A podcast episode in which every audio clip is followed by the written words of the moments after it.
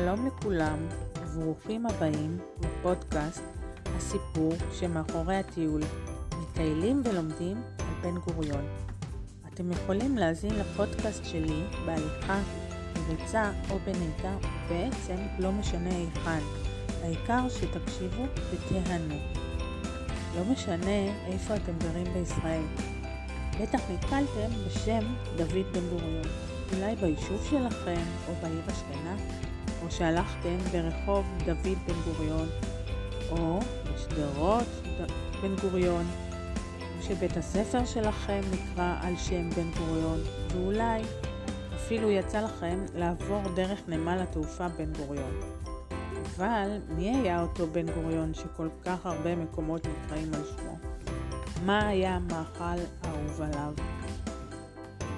ולמה בן גוריון היה מתרגל עמידת ראש כל הזמן. אני רונית פרנקו. אני ומשפחתי אוהבים מאוד טיולים. אתם מאזינים לפודקאסט שלי ומקשיבים כעת לסיפור שמאחורי הטיול. בחנוכה טיילתי עם משפחתי בתל אביב. נכנסנו לבקר בבית בן גוריון, הבית של פולה ודוד בן גוריון. הוא נמצא בשדרות בן גוריון 17. לבן גוריון ופולה היו שני בתים, אחד בתל אביב ואחד בשדה בוקר. הילדים שלי לא ידעו מי זה בן גוריון, ואני סיפרתי להם מי היה אותו בן גוריון ומה הוא אהב לאכול. ראשית, אספר לכם קצת על בית בן גוריון בתל אביב. בית בן גוריון נבנה בשנים 1930 עד 1931. הבית שימש כביתם הקבוע של פולה ודוד בן גוריון, עד להתיישבותם בשדה בוקר. אחר כך שימש כביתם לסירוב, עם צריפם בשדה בוקר, עד לפטירתו של דוד בן גוריון ב-1973.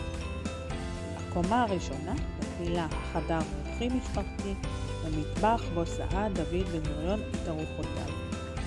חדרה של רננה וחדרה של פולה. ומה בעצם הביא אותי לספר לכם את הסיפור?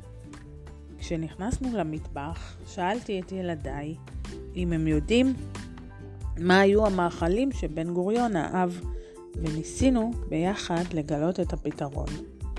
פולה הייתה אחות במקצוע, אם כי במקום לעטות חלוק לבן ולסעוד חולים, נטלה על עצמה את האחריות על בריאותו הטובה של בעלה, מנהיג היישוב היהודי העברי בימים של טרם קום המדינה, ומי שהיה לראש הממשלה הראשון. פולה בן גוריון הייתה ידועה בכך שהקפידה מאוד על התפריט של בעלה. במטבח קטן יכלה פולה לפקח ולוודא שראש הממשלה נצמד לתפריט היומי הבריאותי שלו.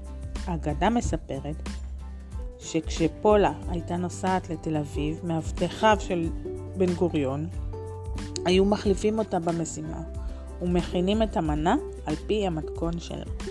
אני אומרת לכם פולה, ואנחנו כולנו חושבים על דבר אחד. קוצ'מוץ', נשמע מצחיק, נכון?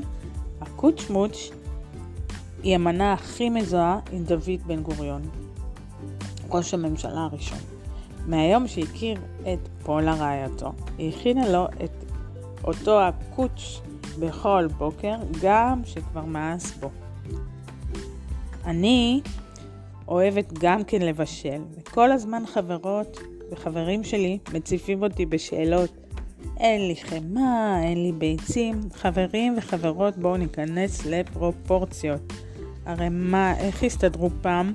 ומה יותר פעם מאשר המטבח המיתולוגי של פולה. מה בן גוריון אכל באותה תקופה? אז היום אני אלמד אתכם איך להכין קוצ'מוץ'. נגלה את המתכון המפורסם של פולה, אותו אכל דוד בן גוריון מדי יום. בואו נתחיל. מה אנחנו צריכים זה מאוד בסיסי. ניגש למקרר, יש לנו גבינה לבנה רכה או גביע אשל או גיל, רסק פירות העונה, יש הטוענים שזה היה רסק תפוחים. וכמובן, מטבלים במעט מיץ פטל בשביל הטעם. לוקחים קערה בגודל בינוני. כדי לערבב את כל החומרים ביחד. לוקחים מטרפה, לוקחים את הפירות ומרסקים אותם למחית. מוזגים את הגבינה הלבנה ומערבבים אותה עם המחית. שופכים את המיץ פטל לתוך הבלילה, והנה הקוצ'מוץ' מוכן. הקוצ'מוץ', אם תרצו, סוג של מעדן חלב של אותם הימים. ויש אומרים שהיא מז... מזכירה יותר דייסה. אתם מוזמנים לנסות. המתכון המקורי תלוי עד היום במטבח ביתם בקיבוץ שדה בוקר. בקיצור, הקוצ'מוץ' מעשה ידע להתפאר. בימים שבהם דני וקרלו היו רק שמות של ילדים. רקחה פולה את מעדן החלב בעונג רב מדי בוקר, כי בשבילו זה קוצ'מוץ' ובשבילה חלב. אולי היום היו קוראים לזה מוזלי. בן גוריון אף פעם לא היה איש של אוכל. אהב עוד פחות את הקוצ'מוץ' של פולה. אך בכל זאת הקפיד לאכול את המנה מדי יום עד ליום מותו בשנת 1973. לאחר שהלכה לעולמה פולה רעייתו של דוד בן גוריון, ירדה בתם של השניים באחד הימים לקיבוץ שדה בוקר שבנגב כדי לבקר את אביה. כשנכנס לצריף, מצא את בן גוריון אוכל קוצ'מוט. אותה עיסת לבן, גבינה מתוקה שנהגה אמא להכין לו מדי בוקר. אבא, אמא כבר נפטרה, אינך חייב לאכול זאת יותר, אמרה לו. הרי בלאו הכי לא אהבת את זה. בפה מלא בעודו מלקק את הכפית האחרונה, השיב, אני ממשיך לאכול קוצ'מוץ' בכל יום לזכרה. לא על הקוצ'מוץ' לבדו חי הזקן, ולתפריט הבוקר הצטרפו גם ביצה רכה, סלט וסיידר תפוחים. ממנו שתה הרבה לאורך היום.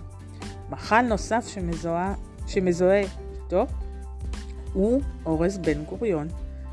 הפתיתים המאורחים שדומים לאורז, אותם הורה לייצר בימי הצנע והמחסור באורז.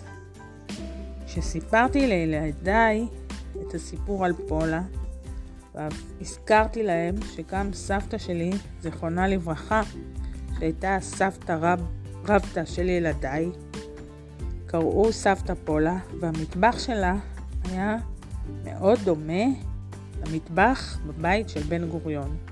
וגם היא בישלה באמצעים מועטים, ואני זוכרת אילו מעדנים נפלאים סבתי הייתה מכינה לנו.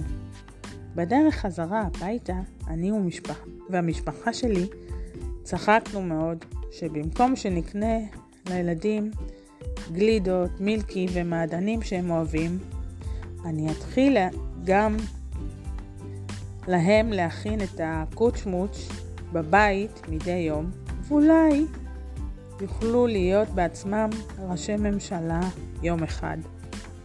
אני מקווה שנהנתם. תזכרו, מי שאוכל קוצ'מוץ' שלוש פעמים ביום, אולי יום אחד יהיה ראש ממשלת ישראל.